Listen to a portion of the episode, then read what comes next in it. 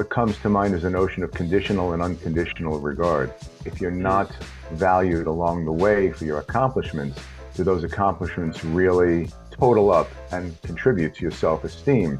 If there's conditional regard placed on a young athlete, and they're valued or acclaimed only for their successes or their scores or their points. Then they may come to value themselves only in the context of their athletic performance. But if there's been good coaching along the way, then they come to maybe they develop a healthier relationship with self esteem and achievement. Welcome to the Good Athlete Podcast, the voice of the Good Athlete Project. Hello, everyone. Today, Jim sits down with Lawrence Rubin, a brilliant psychologist and play therapist specializing in working with children, teens, and families. He's co authored many journal articles and books for the Popular Culture Association and is an editor for psychotherapy.net. As a professor of counselor education at St. Thomas University and adjunct online professor at the University of Massachusetts, Boston, he shares his knowledge with countless people each year. To this day, he's also a golfer, father, husband, mosaicist, citizen of the world, collector of antique bicycles, and just an all around awesome guy. Remember to follow the Good Athlete podcast so you never miss an episode. Also, remember to share your favorite moment on social media. We thank you for listening, and let's get right to it. I would imagine that there are some coaches who work very hard to establish a close connection with their athletes, one of trust, uh, one that they hope they can use to build the athlete's motivation and self-esteem and self-confidence. And, and I imagine some of these athletes, especially the trauma, uh, those who've experienced trauma don't trust easily and um, quickly. So just as in a therapy relationship, I imagine a good coaching relationship. I, I don't mean coach, professional coaching. I mean athletic coaching. A good coaching relationship requires a foundation of trust, and that takes time. So maybe there's a wariness among certain coaches to refer these kids out to a professional therapist. Yeah. Uh, and that particular kid may be wary to open up again and and also maybe self-conscious about oh my gosh um, why am i going to see a therapist what's wrong Right. with me you know the coach may be able to make some inroads into young athletes psyche so to speak um, that might otherwise take a professional therapist a while to Mhm. develop if at all and even then um, if the therapy is not paid for if there's no insurance to cover it if the, if the kid feels pressure to talk the therapist you know although well intended and very experienced even in, in athletics may not make the same inroads that a coach will make so i Yeah. think the co- coaches need to be as self-aware um, as therapists might how's that for talking I, I think that's a great I think that's fantastic. I think um and you bring up something so I just think there's untapped potential in all of the space that you just mentioned. First of all, the development of trust, absolutely. If you've got Mhm. someone who is say you have someone who's experienced a, a level of trauma anywhere along the spectrum of of lowercase t to capital T, whatever it is. yeah yeah you know, maybe they're not ready to sit down and open up. Likely not ready to sit down and open up. But could they enter an environment that makes them feel a little safer physiologically? Uh, you, you know, literally moving around, developing a certain, uh, you know, the cascade of neurochemicals that ought to improve mood and cognition and things like this.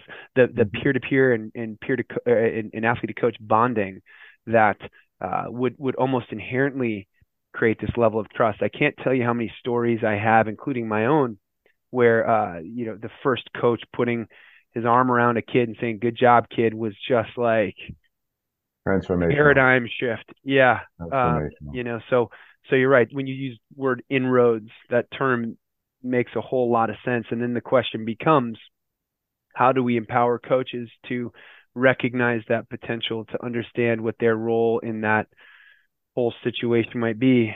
Uh, in, in fact, I'll, I'll throw this out to you. We we use this sort of catchphrase. Uh, we we sports don't teach life lessons. That's our our thing. Sports don't teach life lessons. Coaches, cultures, The, that's where the life lessons are coming from. It's not an automatic byproduct of the space. Incredible power and potential in the space, but it's Yeah. not happening automatically. there's lessons whether it's on the field or off the field it could be you know in a subway it could be a dunkin donuts it could be at home around the dinner table there are always lessons happening but like you said if there isn't a mediator uh, if there isn't someone who's aware enough to see the learning potential in that moment then the moments are wasted so it makes you Mm. wonder uh, how many life lessons occur on and off the field especially on the field, that could be mined or tapped by a self-aware coach and a coach Mm. who is open to seeing sport as a playing field, a metaphor for the playing field of life.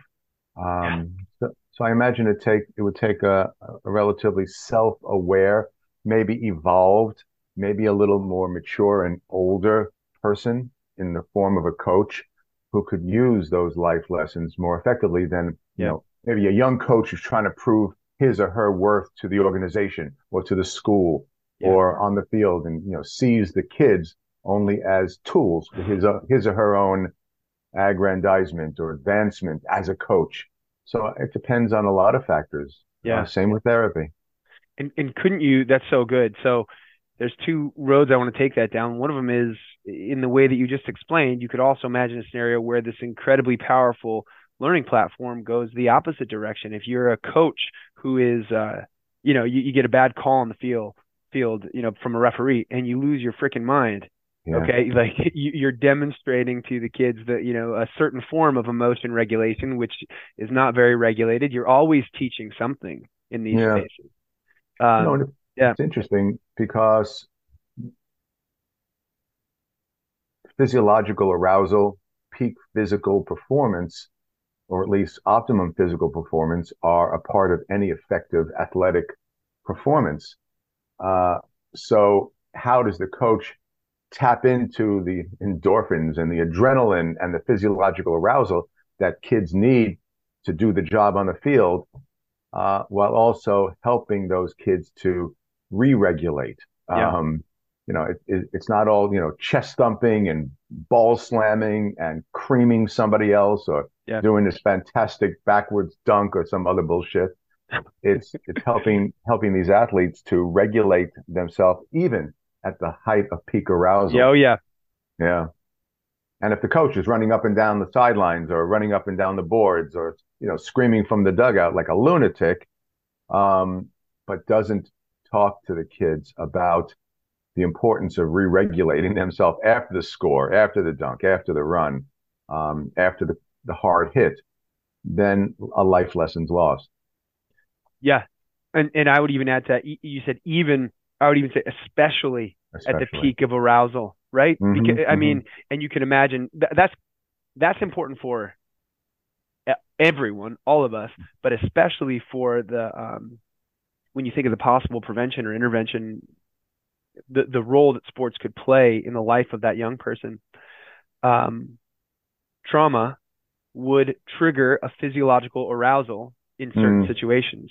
What, Yeah. what we found is that if you can selectively impose a similar, it's not similar, it's not exactly the same, but if you can selectively enter a scenario, whether it's training or exercise, weight training, who knows, um, Mm. where you're physiologically elevated in some way, then you can begin in a thoughtful scenario, something akin to CBT, you know, or, or, or train self-talk, frame the experience, uh, Mhm. remind yourself that you entered into this scenario, hopefully, hopefully kind of like aiming at a rewiring.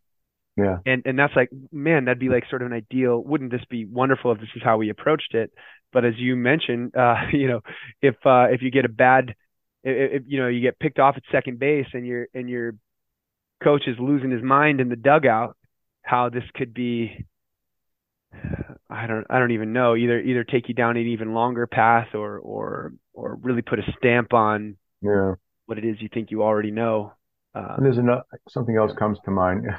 I like, you know, TikTok clips of sports events. I don't have much patience for sports events beyond golf, which is probably an oxymoron. Um, you know, too much testosterone, too much screaming and hitting and violence. Yeah. Uh, but you know, there's nothing like watching Bo Jackson, you know, break a bat over his knee. Um, Sure. you know, when some of these athletes at all levels just lose their shit on Yeah. the field, they're performing. Um, they're performing Yeah. in front of an audience, and you know, granted, part of that audience is also physiologically aroused and just wants to cathart and just you know lose their minds. Yep. Uh, but when you're performing to a crowd, you have a certain obligation, especially I think at the professional level, elite level. Um, you're a role model. You're a role model for some of the younger people in the audience who uh, are looking to your performance itself as a life lesson. Yeah. So that physiological re- reactivity is a shared experience of both the athlete Mhm. and those watching the athlete perform. It's Yes. relational. It's relational. There's a community, even though the community action seems to be on the field, on the boards, on the base paths. You know, is it the same? It's not the same without the audience. Um, so- Yes, it's not the same without the audience. Yeah, it- what a what an interesting idea. I never thought about that. I think a lot about you use the word proof. I think a lot about the word proof recently. Uh, I I have been thinking about it a lot recently. but that idea that like the you know the person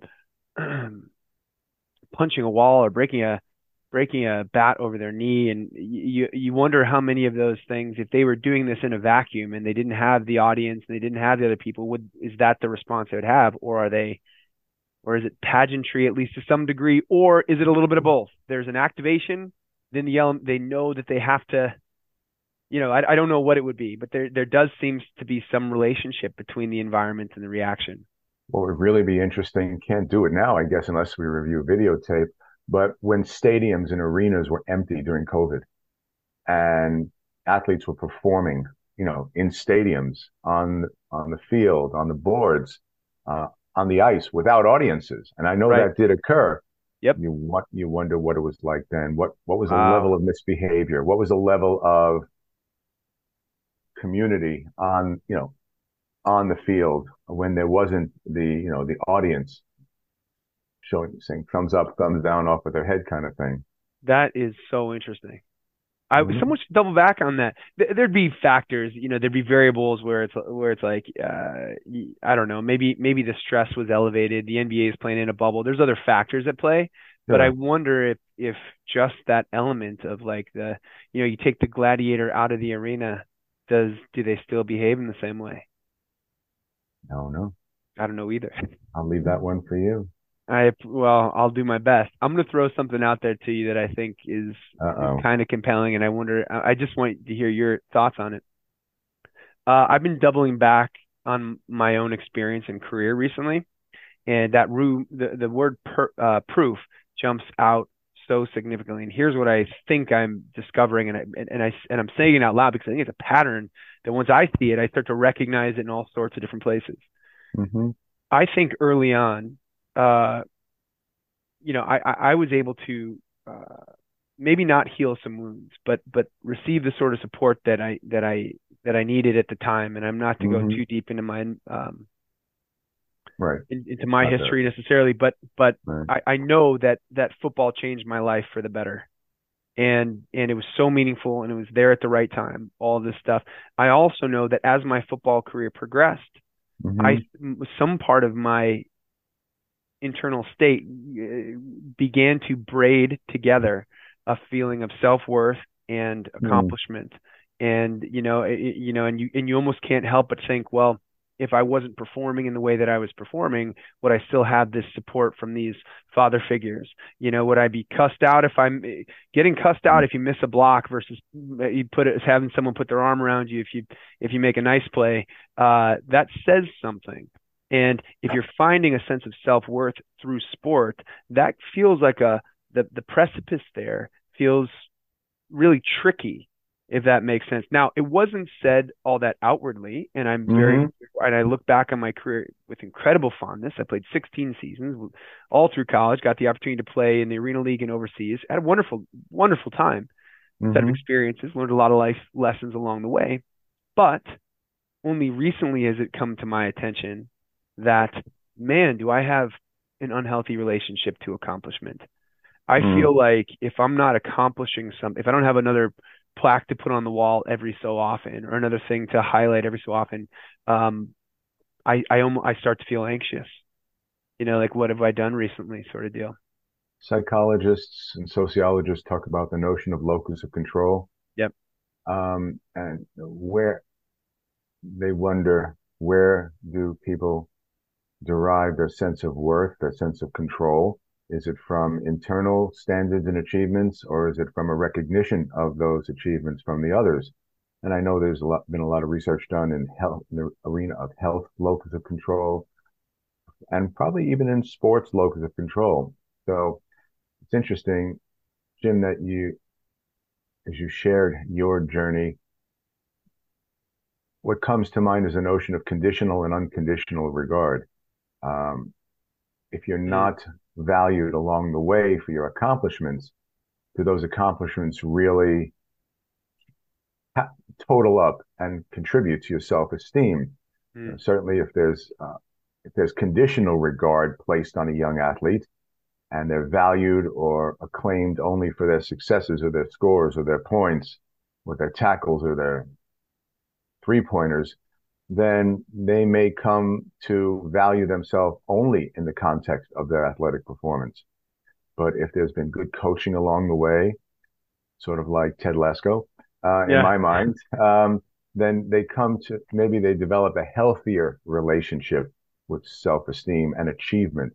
And they come to bifurcate the process and hmm. recognize mm. that regardless of how I achieve, uh, I'm still worthy. I'm still a good person. I'm still uh, I'm still accomplished, but maybe not always in um, in my sport. So those two thoughts come to mind as you shared your evolution. So, I, well, I appreciate you saying that, and, and I think the word bifurcate's an interesting one because I think there is sort of there, there's two things happening at once here, and I think the people who'd push against this sort of thing would fall into the camp of we can't give everyone a trophy, and right. that's fair enough also but right. but but these I don't think these things are necessarily at odds, right? No. Can you not build, you know, remind the kid that they're valuable regardless of how this plays out. Also, you went the wrong direction when we ran this play, and we have to adjust that, you know. Right.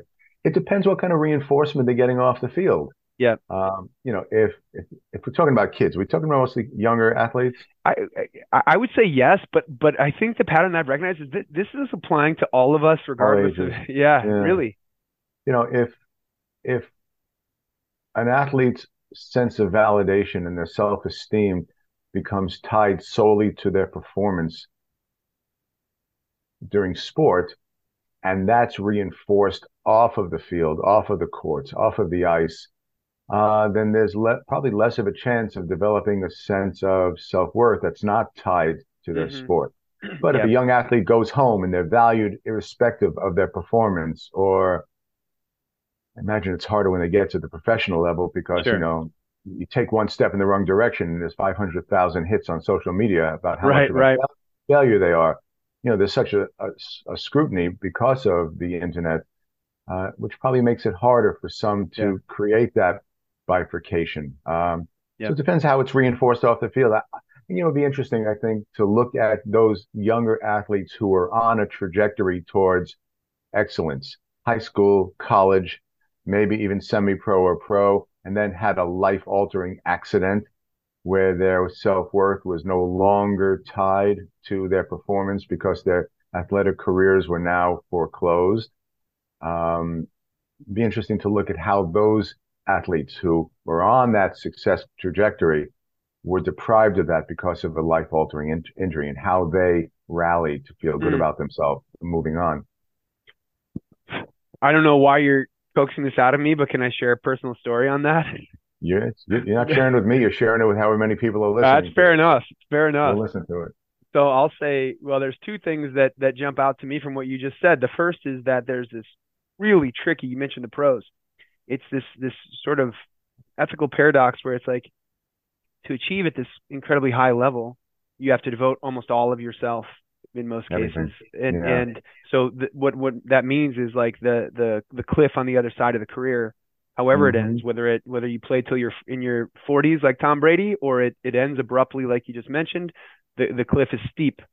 So uh, if you're not doing a thoughtful onboarding, and as you mentioned, the off the field stuff isn't supportive enough, um, my goodness, you know the post career athlete is you know that that's a story in the news daily You know, and, and, and, um, anyway, I won't go down that road right now. I just want to be totally open and vulnerable about my own stuff.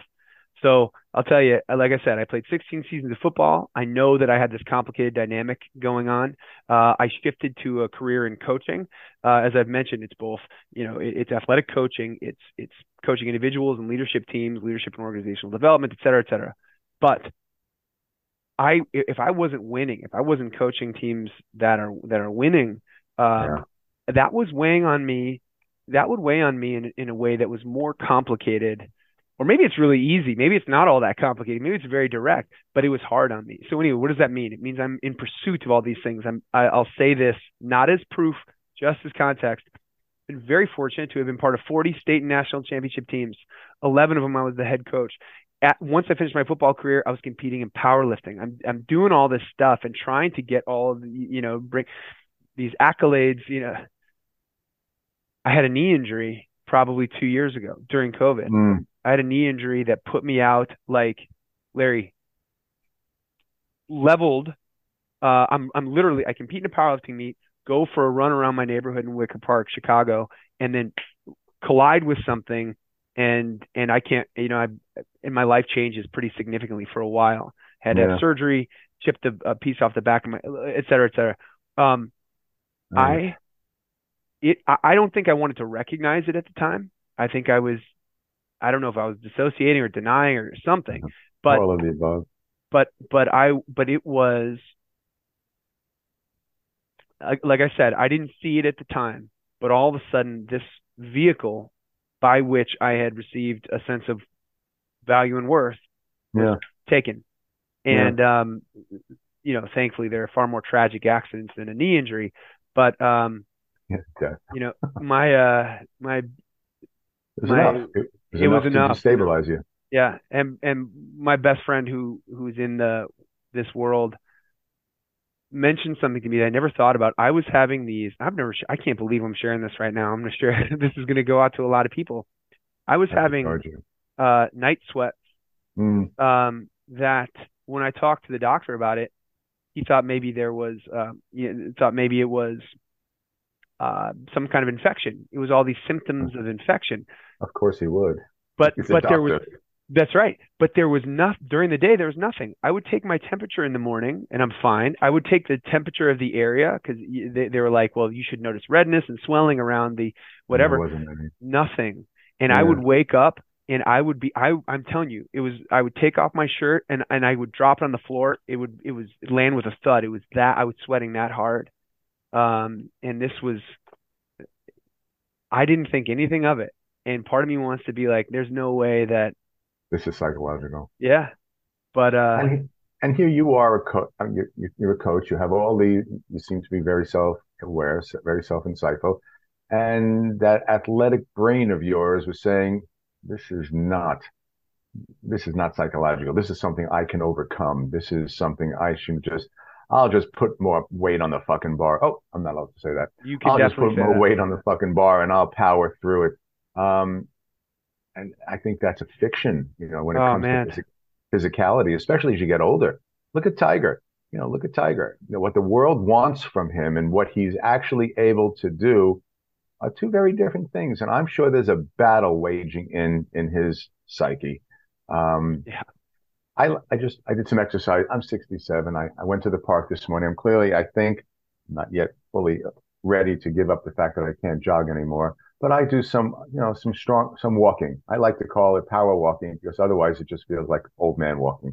um, and I left the park after two miles. My knee is just fucking killing me. And I'm thinking, but, you know, I've got my spandex on. I got a t-shirt on. I'm not willing, nor will I ever be willing to let go of that part of my identity that's centered around sports. That's an important piece of the mosaic of my identity. So you wonder about these athletes who are deprived of access to their journey, how what do they do in that mosaic uh, when that piece is taken out? What's Tom Brady going to do? He's going to be a sports commentator. He's going right. to be make commercials. He'll, he'll buy you know 45 Auntie Anne's, you know pretzel stores like Shaq. He'll who right, knows right. what he'll do. I'm not lamenting Tom Brady, but these kids, these kids and these young career athletes, yeah, yeah, that's right, who, who tie their self esteem to their performance you know, that's I would think an inflection point where good coaching, good psychotherapy would really find a place. And thanks for yeah. sharing your your vulnerability. Yeah, no, I appreciate it. I uh, like I said, I'm surprised I shared it out loud, but but uh, I I think your insight is spot on, and, and I even had a I had a visceral feeling when when you said that, like just load up the fucking bar and let, like let's go, because that is that's my there's no doubt, man. I'm getting the chills even thinking about it. That was my mindset. I was like, I'm gonna walk this off. Larry, uh, not to get too graphic, when this happened, okay, so I'm about I was about 200 I'm going to say knock on the door of 240 at the Are we time. doing therapy at this moment? Am I charging you, or is this just still no, conversation? No, no. I'm good, kidding you. I'm, I'm no, kidding. that's a good point. I'm going to Venmo you right now. No, you don't have to say anything more about me. I'm just telling you this, just for sake of story. This was like uh, I collided with this freaking. I collided with something, and I yeah. hit it like this was an impact. This was a serious impact, and I knew it. And as soon as I looked down at my knee, I could see into my knee. Not to get too graphic, but I have a mm-hmm. picture of it still on my phone. You were this injured. Was, this was a real thing, and I, I I was in denial of it. I was 100% convinced I was going to walk back to my house and drive myself to the hospital, and I was going to be fine. I took two steps. I was like, I'm not going anywhere. You know, like squat thrusts along the way. I was trying. It's exactly right. So no, that's I but I think that's really good. Okay, so how how then do we bridge that gap? So we're talking about these experiences. The the opportunity is is is clear. How how would a coach who got into a space because of their love of the sport or their or, or their desire to educate, how would they better inform themselves in this area? Because of course you, are not suggesting that they become experts in psychotherapy, but um, be open to certain concepts. How would they bridge that gap? Well, they would have to listen to this podcast and uh, pay you handsomely for consultation. This is it. Uh, they, I, I think it'll fall on deaf ears with some coaches. You know, they, they, like any other professional, they may not be sufficiently self-aware or mature or evolved, or they may be under such external pressure to produce and to win that they they they may still be of that mentality. You know, yeah you're just going to run another another couple of laps you're just going to you know push through another another 20 30 kilograms you're just going to you know go out there and hit another 100 200 balls i think you'd have to assess their readiness and openness to looking at that relationship between them and the athlete mm-hmm. between them and the sport between them and their role as coach between them and their relationship with achievement all the things we've been talking about yep i yep. think that to answer your question, a coach would need a coach to help them gain yeah. some awareness or understanding of where they are in relationship to all those things that we've been talking about and that I just mentioned. Because uh, I don't know that all coaches have much more of an ability than to just beat the shit out of their athletes and demand and demand and demand and beat them until they they've used them up. Yeah. Um, especially, you know, my golf teacher, I took up golf two years ago and my back is telling me that I'm way too old for it, but fuck it. I'm to, I'm to go out and hit balls. Um, my golf teacher works with some elite it. young athletes, you know, nine and 10 year old kids who are performing on the world stage, but she's also a mother. Uh, and she understands that delicate balance between pushing yeah. and supporting, between demanding and um, asking. So I think it, it also may have to do with how whether or not the coach themselves is a parent. Um, yeah. Okay. There is, there is parenting that goes into coaching. Uh, yeah, absolutely. And there's teaching. Some coaches are not interested in teaching. They're not interested in parenting. They just want their fucking athletes to perform. Yeah. Um. So I think um, when you when you say how do we get a coach to be open to this, I think you'd have to assess their willingness to and their ability to be open to all these things that we've been talking about. Yeah. You know, as I, have gone down this executive coaching route as well, um, you, you get to people who are by nature high achieving already. They've already gotten to a place where they're doing something special. One of one of the people that's it. And and um and whenever we we start you assess their readiness. Whenever we talk to people, at least on the on the front side of it, we talk about well, Tom Brady has like, well, he has like seven rings and probably seven to 10 coaches at any given time. You know, like they, they consistent. It's like the, the higher the level of achievement. And the more pressure to produce, maybe the more you need uh, outside support, if only to pull yourself out of the three foot view into the 30 foot or three mile view yeah. to give to help someone give you perspective on all of this because you're so head down into the work. And I think, you know, I'm not, I don't go to sleep every night and say a prayer for Tom Brady. Uh, but boy, I hope this multi billionaire, you know, does yeah, well yeah. field. I don't care. He'll land um, on his feet. Part of, yeah, I'm sure he'll land on his feet. But I would think that there's a place for therapists uh, working alongside of coaches during inflection points in athletic mm. in athletes' careers.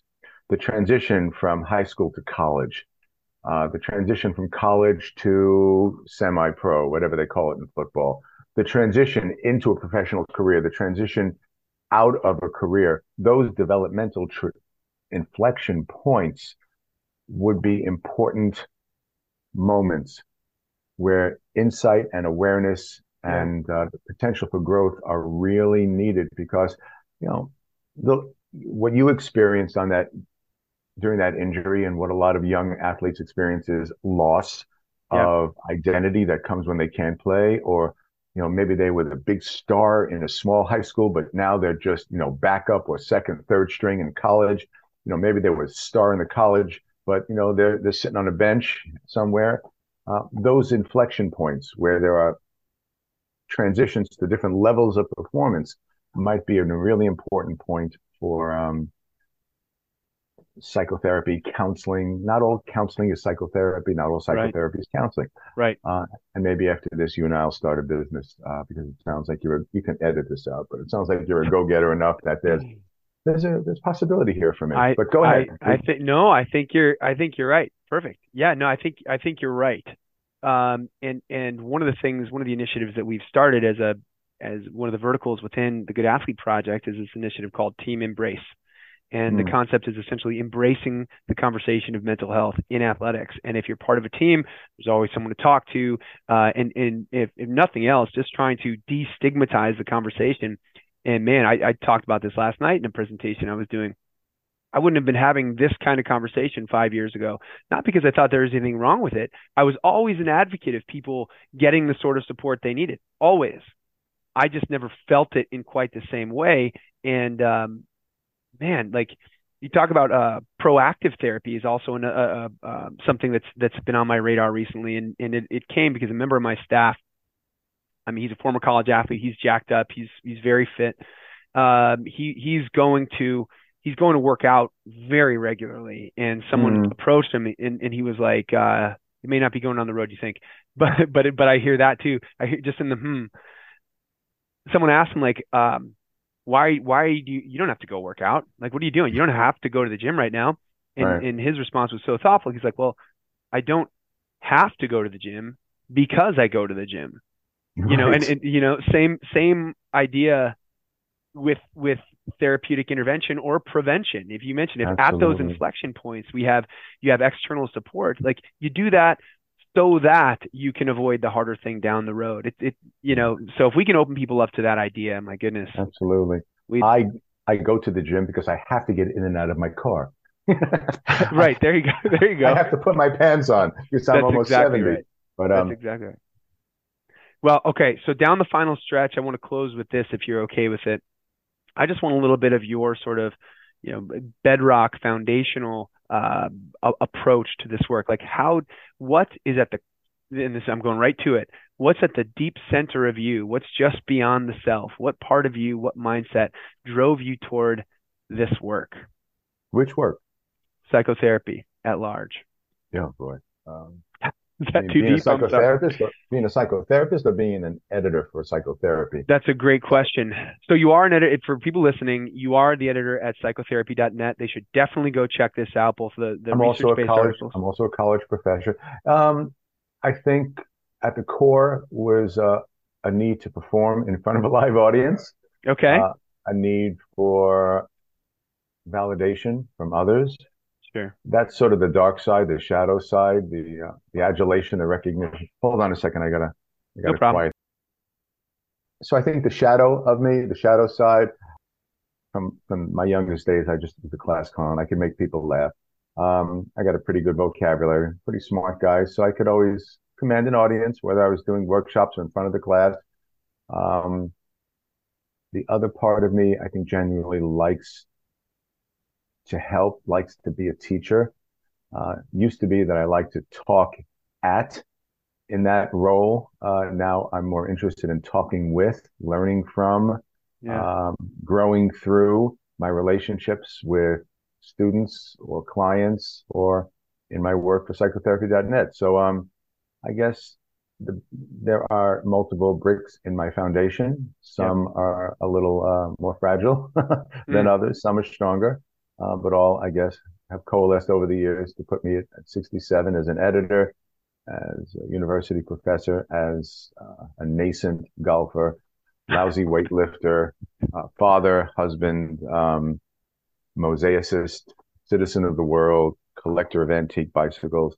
My mosaic has become more complex. And I guess I would like to think that some of these athletes and some of these coaches recognize that athletics is part of a mosaic that forms the foundation of their lives. And it's it's more than sport that's going to get them through life, but some of the attitudes and beliefs and relationships that they develop on the field, on the ice, uh, in the office, on the couch, uh, they all contribute to a, a, I guess, a strong sense of self.